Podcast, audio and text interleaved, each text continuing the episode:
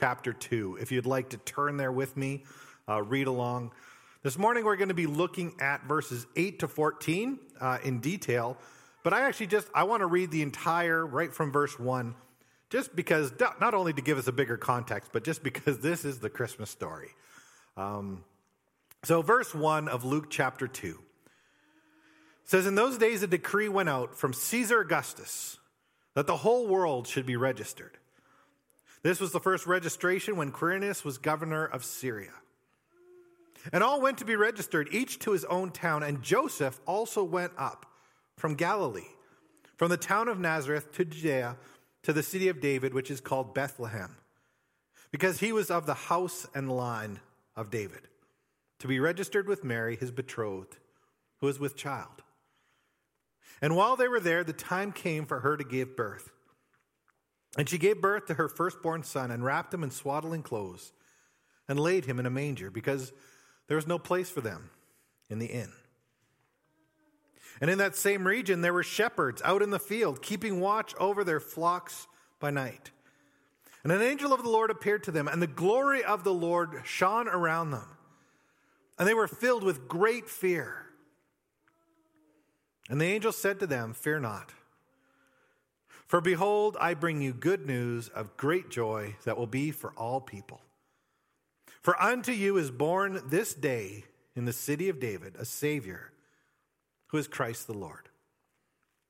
And this will be a sign to you. You will find the baby wrapped in swaddling clothes and lying in a manger.' And suddenly there was with the angel a multitude of the heavenly host, praising God and saying, 'Glory to God in the highest, and on earth peace among those, peace among those with whom he is pleased.'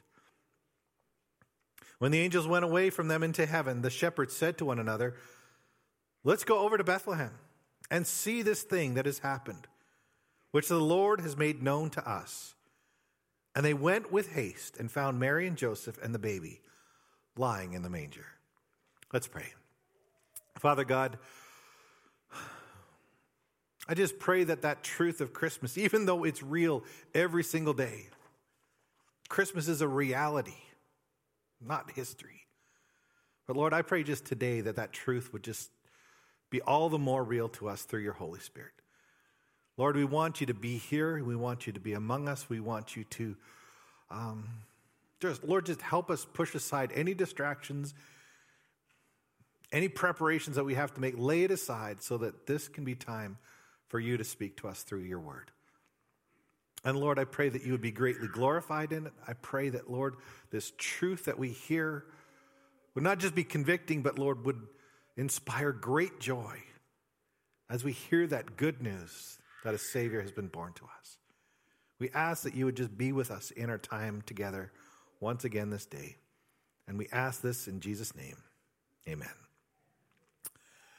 Well, as I was sort of thinking about Christmas this week, I I was reminded just how hard it is these days for people to wait. There almost seems to be sort of an inbuilt impatience that exists in many of our lives these days. And just to kind of show you what I mean, uh, I want to take you back in time. Like, I'm talking way, way back in time. Literally thousands upon thousands of days to when I was a kid. Um, and I don't want to scare anyone, you know, but, you know, warning here, anyone under the age of twenty, you may want to cover your ears. Because when I was a kid, like, if you wanted to go to a movie, you had to call the movie theater on the phone in order to find out what movies they had playing and what times they were playing. And if someone in town was calling ahead of you, you got what was called a busy signal. And you had to act to like hang up and call back later. Uh, ooh, terrifying. Like that's, you know, um, when I was a kid, if you had to do research for a prop, like a paper at school, you had to go to a building called a library. And you had to, like, open up books, like encyclopedias, and you had to pull, like, articles off the walls in order to get information. When I was a kid, you actually had to get up out of the chair to change the channel on the T V. Uh, that would be terrifying today because we have six hundred channels. Like, how long would you be standing there? Uh, when I was a kid, we only had three, and that's only if you got the bunny ears just right. And it was always French. Why did French come in best? I don't know. Um... When I was a kid, you had to wait till six p.m. in the evening to get the day's news. You had no idea what was happening until you got home, turned on the news, and then you found out what was going on in the world. Uh, when I was a kid and you wanted to send someone a message, you had to put a stamp on an envelope and walk it to the post office and put it in the mail, and then you had to wait days for that person even to receive the message before they had to do the same thing to write you back. And you just realize how much things have changed. You know, today we have we world at our fingertips. I can do all those things in like the next thirty seconds with the phone in my pocket. We can get almost anything in a moment's notice, to the point where, you know, you have people who are not sure if they can go into a restaurant to have a coffee if they don't have Wi-Fi there or, you know, five G internet thingies, you know, because they need to keep it. People are worried that something's going to happen in the next ten minutes that's going to be such a crisis that they can't just sit down to have coffee with a friend. So I'm not even sure we can even comprehend what it must have been like having to wait and wait for that very first Christmas to arrive. Because until until that moment in that, you know, stable in Bethlehem so long ago, the world had not been waiting thousands of days. It had been waiting thousands of years for Jesus to come. I mean, Christmas was a promise that God made right at the very beginning. Even going back to the, the Garden of Eden, you see shadows of this promise that God was making. And God kept reminding people of that promise over and over, that the Savior is coming. The prophets spoke about it. The psalmists sang about it. The histories kept alluding to it. And over time, kingdoms came and kingdoms went, and empires, you know, rose and vanished into history, and generation after generation passed, and time marched on and on and on. So when that moment finally came, you can only sort of imagine the excitement it must have unleashed. After so long a wait, the time has come. Can only sort of imagine the joy that was possible when the promise that the world had been waiting for for so long was made real. And it was not just the earth that would celebrate that moment. Heaven itself would open up in celebration. Even the angels got an invitation to the party. And we read about that very moment in Luke chapter two, beginning in verse eight. It says, in the same region there were shepherds out in the fields, keeping watch over their flocks by night.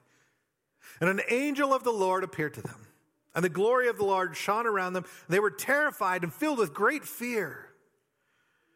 And the angel said to them, fear not, for behold, I bring you good news of great joy that will be for all the people. For unto you is born this day in the city of David a Savior, who is Christ the Lord. And this will be a sign to you. You will find the baby wrapped in swaddling cloth and lying in a manger. And suddenly there was with the angel a multitude of the heavenly host praising God and saying, glory to God in the highest, and on earth among those with whom he is pleased. And this is a moment that I think has sort of captured our imaginations. I mean, just think of all the songs, you know, that we sing about it. Hark, the herald angels sing. It came upon a midnight clear. First Noel, angels we've heard on high. What an amazing scene that must have been. I still feel sorry for the shepherds. like it just, they were, oh, that must have been a rough thing. Shepherding would have been so boring, like day after day, all the sheep, sheep, sheep. Then angels. Like, it's no wonder they were terrified. I would think angels the showing up would be a pretty big deal. But I guess what I want you to hear in all this is, even though the angels were a big deal, the angels are not, nor were they ever, the point of the story. But the point of the story is contained in the message that those angels showed up to proclaim. That message of good news, of great joy, that the world had been waiting so long to hear. The message that Jesus had finally come. And I want us just this morning just to take a look at the angel's words, the angel's message in more detail. Because even though there's, it's not a long passage, that these simple words hold a, just a profound depth of truth of what Christmas truly means. And the first thing I think we all need to see is that this was a message that was intended for all people. In fact, they say so. Verse ten, the angel said to them, fear not, for behold, I bring you good news of great joy that will be for all the people. And to be honest, I think that probably would have come as a surprise to a lot of people back then. uh, mostly because I think that everyone just assumed that the promise of God to send a Savior was something that was kind of a Jewish exclusive. I mean, Gentiles need not apply. This is going to be the Messiah of the Jewish people. Because Jesus was born at a time when there were just there were some people you didn't associate with. And Jews did not associate with Gentiles. The rich didn't hang out with the poor. The slaves didn't fellowship with their masters. Men set themselves apart from women. The self-righteous excluded themselves from the presence of sinners. The healthy separated themselves from the sick. And nobody but nobody was ever seen in the company of a tax collector. There was lots of division. And yet when we read through the Gospels, we see Jesus rubbing shoulders with all of those people and more. Lepers, prostitutes, Samaritans, tax collectors, criminals, the poor, even Gentiles. Jesus welcomed them all. Because that's why he came. To be a savior for all people.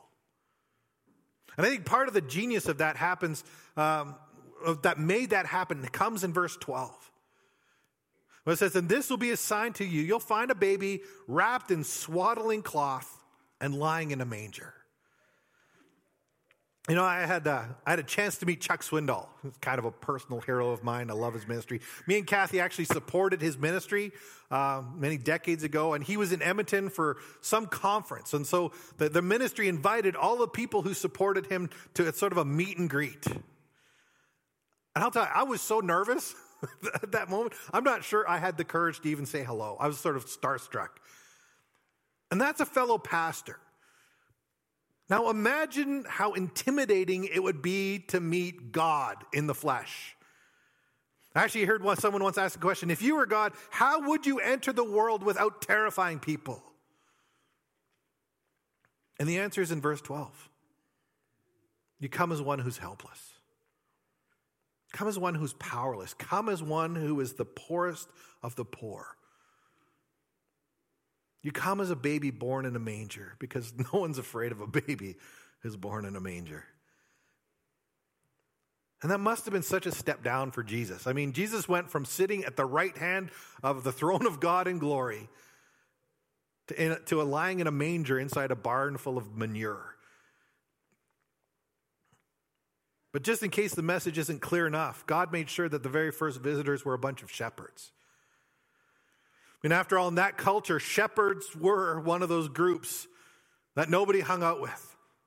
They were the lowest of the low, the excluded, the, the last refuge of, of people who had nowhere else to go. And yet they were the very first ones that God invited to see the birth of the King of Kings.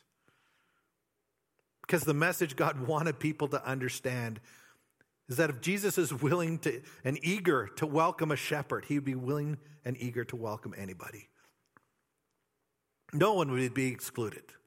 No one would be left on the outside looking in. From the greatest to the least, from the richest to the poor, there would be no one that Jesus would not be willing to reach. I actually love the words of Max Lucado, who writes on this topic, where he says there's not a hint of one person who was afraid to draw near Jesus. There were those who mocked him. There were those who were envious of him. There were those who misunderstood him. There were those who revered him. But there's not one person who considered him too holy or too divine or too celestial to touch. There was not one person who was reluctant to approach Jesus out of fear of being rejected. Because right from the very start, Jesus would set the tone, and he would be a savior for any and all people. Which leads us to the next part of this message and the reason that Jesus came in the first place. As the angels proclaim in verse eleven, that unto you is born this day in the city of David a savior. And the Bible tells us Jesus has many things to offer us. You know, life in Christ, is it's full of so many blessings. There's peace, there's joy, there's contentment, there's meaning, there's love. I actually often read a little poem about Christ. It says, in Christ we have a love that can never be fathomed, a life that can never die, a righteousness that can never be tarnished, a peace that can't be understood, rest that can never be disturbed, joy that can never be diminished, hope that can never be disappointed, and light that can never be darkened. We have a purity that can never be defiled, beauty that can never be marred, a wisdom that can never be baffled, and resources that can never be exhausted. And those are just but a few of the blessings that Jesus brings us. But you know, over and above all of those other things, one blessing stands out above all of those others, that Jesus came first and foremost to be our Savior. That Jesus came to offer us forgiveness and freedom from the bondage and the penalty of sin. And he did that through his death on the cross. And that means that Christmas and Calvary are forever linked. The cradle and the cross, they can't be separated. Christmas cannot simply be a nice story about a baby born in a manger who grew up to teach people nice things. It's about the cross. It's about that baby growing up and Jesus laying down his life to pay the penalty on the cross for the sins on our behalf. In fact, listen to just a small sample of what the Word of God has to say about it. Uh, First Timothy one, verse fifteen says, "Here's a trustworthy saying that deserves full acceptance. Jesus Christ came into the world to save sinners." Romans five eight, "But God demonstrated his own love for us in this: while we were still sinners, Christ died for us." First Peter three eighteen, "For Christ died for sins once for all, the righteous for the unrighteous, to bring you to God." First John four, verses nine and ten, "This is how God showed his love among us. He sent his one and only Son into the world that we might live through him. This is love, not that we loved God, but that he loved us. And he sent his Son as an atoning sacrifice for our sins."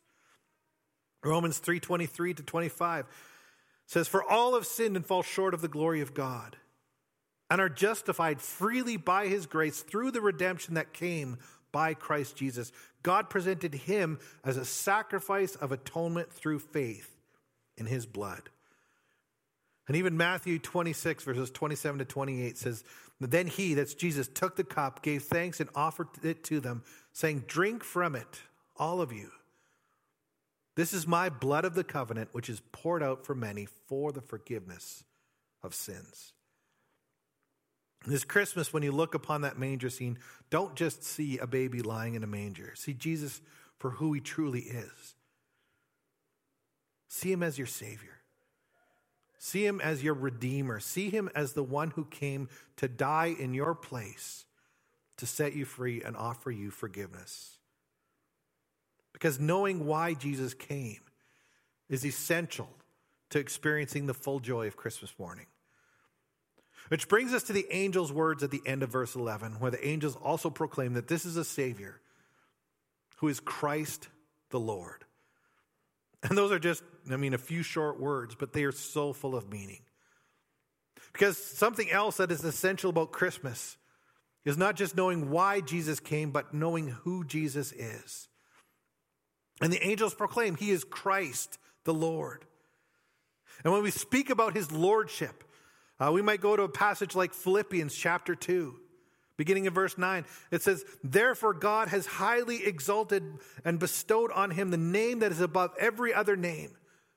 So at the name of Jesus, every knee shall bow in heaven and on earth and under the earth, and every tongue confess that Jesus Christ is Lord, to the glory of God the Father." But I think maybe John's gospel sums it up best. In John chapter one, verse one says, "In the beginning was the Word, and the Word was with God, and the Word was God." And then verse fourteen says, "And the Word became flesh and dwelt among us. And we have seen his glory, the glory of the only Son from the Father, full of grace and truth." Jesus is Lord. He's God incarnate. He was the creator of the universe who entered into his own creation. He's Lord, Lord of the angels, Lord of the heavens, Lord over the earth, the Lord God Almighty, the Lord of lords. And knowing who Jesus is in, is important, because just as we heard, Jesus would pay the penalty for sin upon the cross, and only a person without sin could do that. Jesus was the only worthy sacrifice. He, Jesus could be the lamb without defect who could die for the sins of the world. to offer us forgiveness. Second Corinthians five verse twenty-one says, God made him who had no sin to be sin for us, that in him we might become the righteousness of God.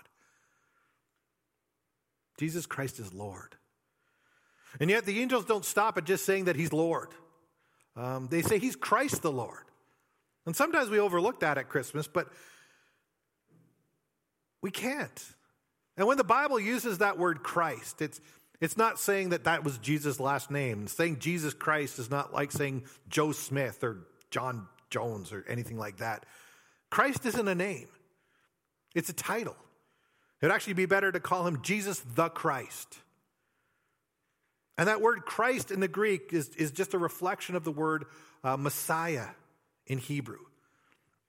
And both of those words in either language, whatever one you're looking at, they literally mean the anointed one. It's saying Jesus was the anointed one of God. And now what's interesting is there's three roles in the Bible where God anointed someone to fulfill the roles. He anointed prophets, he anointed priests, and he anointed kings. And what this is saying is that Jesus is the ultimate perfection of each and every one of those things. That Jesus is the great high priest who intercedes on our behalf flawlessly. And that he is the ultimate prophet who spoke perfectly for God. He was the Word made flesh. And that Jesus is the King of kings, the King eternal whose reign will never end. The Savior who was coming would be prophet, priest, and king because he was the Christ, the anointed one of God. And really, that's the message of Christmas that the angels showed up to proclaim, that Jesus was the promised Messiah, the anointed one, prophet, priest, and king, that he is Lord, you know, he's God Almighty in the flesh, that he came to be our Savior, dying on the cross for our sins as the perfect Lamb of God, and that his coming would be good news for all the people. And I hope that's a truth that you understand fully this morning, because it's a truth that continues to be true and continues to change lives even to this day. Because Christmas means our Savior has come, and he is Christ the Lord. And now, even as I said, we are six sleeps away from Christmas. And if you're like me, every year Christmas sneaks up on me. I think I'm ready, I think I'm ready, and then it's here, and I'm like, where did it come from? It's always here faster than you expect it. So I don't want to miss an opportunity this morning just to offer you a few practical steps that I hope can just, in these last days we have left, get our hearts ready for Christmas, to celebrate it truly and properly. And I always like to give you some of this kind of advice every year. Uh, but here are a few things you can do to prepare your heart for Christmas. First thing I want you to do is just, this is so hard, try and slow down your life. Just try and do less this Christmas. I know I've been to Costco and malls in those days before Christmas. It's crazy out there. Um, I know what it's like. It's chaos, it's confusion, it's clutter. There's so many things we have to do.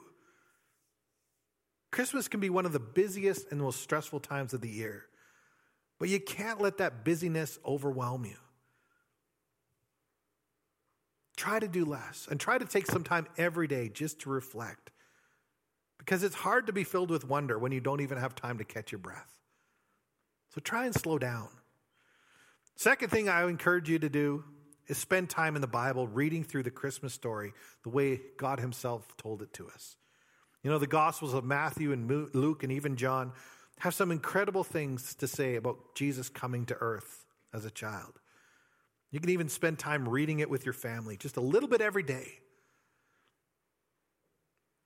And even though we may have heard those stories, I mean, a hundred times, we probably all heard those words before, it's always good to hear them again. Because reading the Bible is one of the best ways you can spend your time this time of year. And it's one of the best ways to help us keep our focus on Christ. Now, the third thing I want you to do this year is very personal.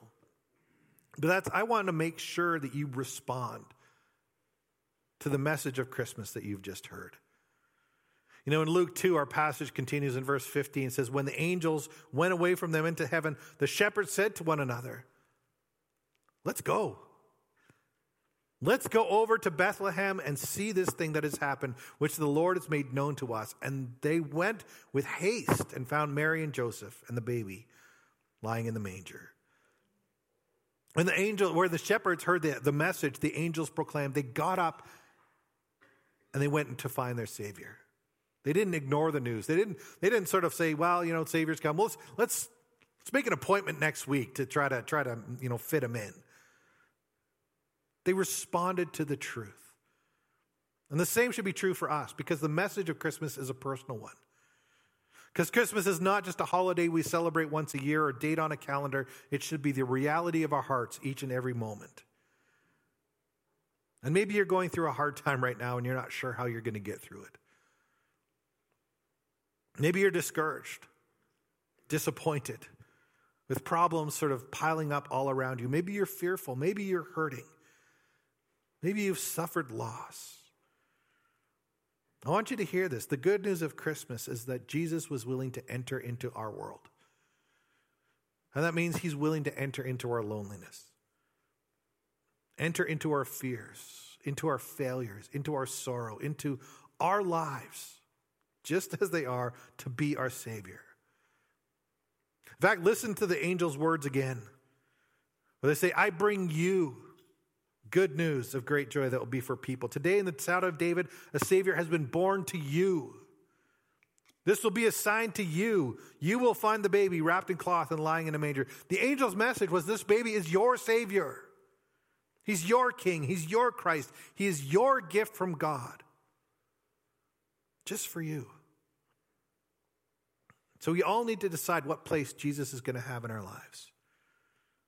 We all need to decide if we will receive him for the reason that he came and make him our Savior.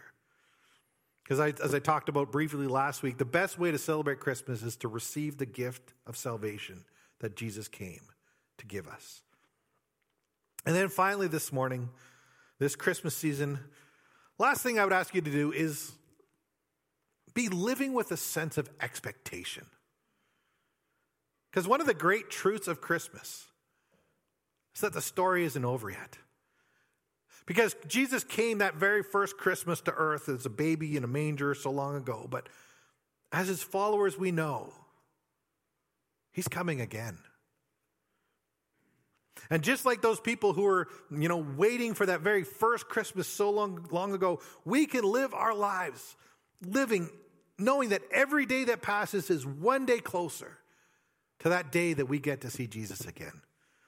We're one day closer to our blessed hope, one day closer to the return of our Lord. But you know, whether we see him in this lifetime or the next, Jesus coming again will be the greatest moment this world has ever known. In fact, I've read this before, but I, I think the words say it so well. It says the first time Christ came, he came veiled in the form of a child.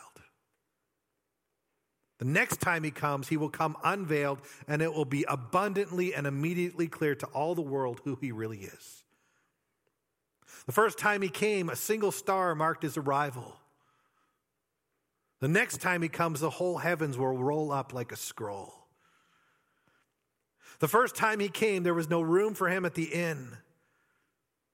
The next time he comes, the whole world will not be able to contain his glory.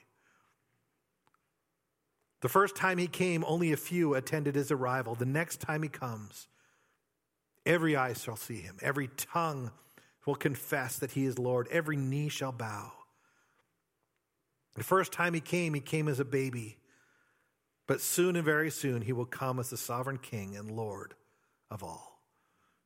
I love those words. They give me goosebumps every time I read them, because they remind us again that the Lord Jesus Christ, who we exalt, is not just a baby in a manger.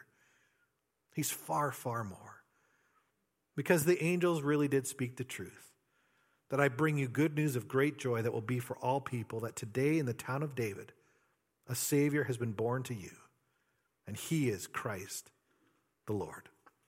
Let's pray.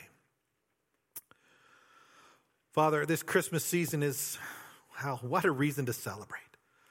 Celebrate that truth that our Savior has come. And may we rejoice in that. May, you know, that Jesus Christ is it came into the world, and he is Lord and God to save us from our sins. And Lord, Christmas changes everything. That truth that Jesus came to be our Savior, it's the difference between life and death. It's the difference between heaven and hell. It's the difference between joy and discouragement, between peace and worry. It's the difference between salvation and being lost in sin. And I pray that, Lord, we would take those moments, that we would try to slow down this Christmas season to remember that and reflect on it and spend time in the Word reading about it. And that Christ would not get lost in just the busyness and the hustle and bustle, but that, Lord, we would take time to accept the gift that has been offered to us in Jesus Christ and make it, make him our own. And we know that, Lord, you are coming again. And that truly is our blessed hope. And I pray that, Lord, again, that we would just rejoice in the truth that Christmas proclaims to us. That it is good news of great joy that will be for all people, that you sent us a Savior, and he is Christ the Lord. Amen.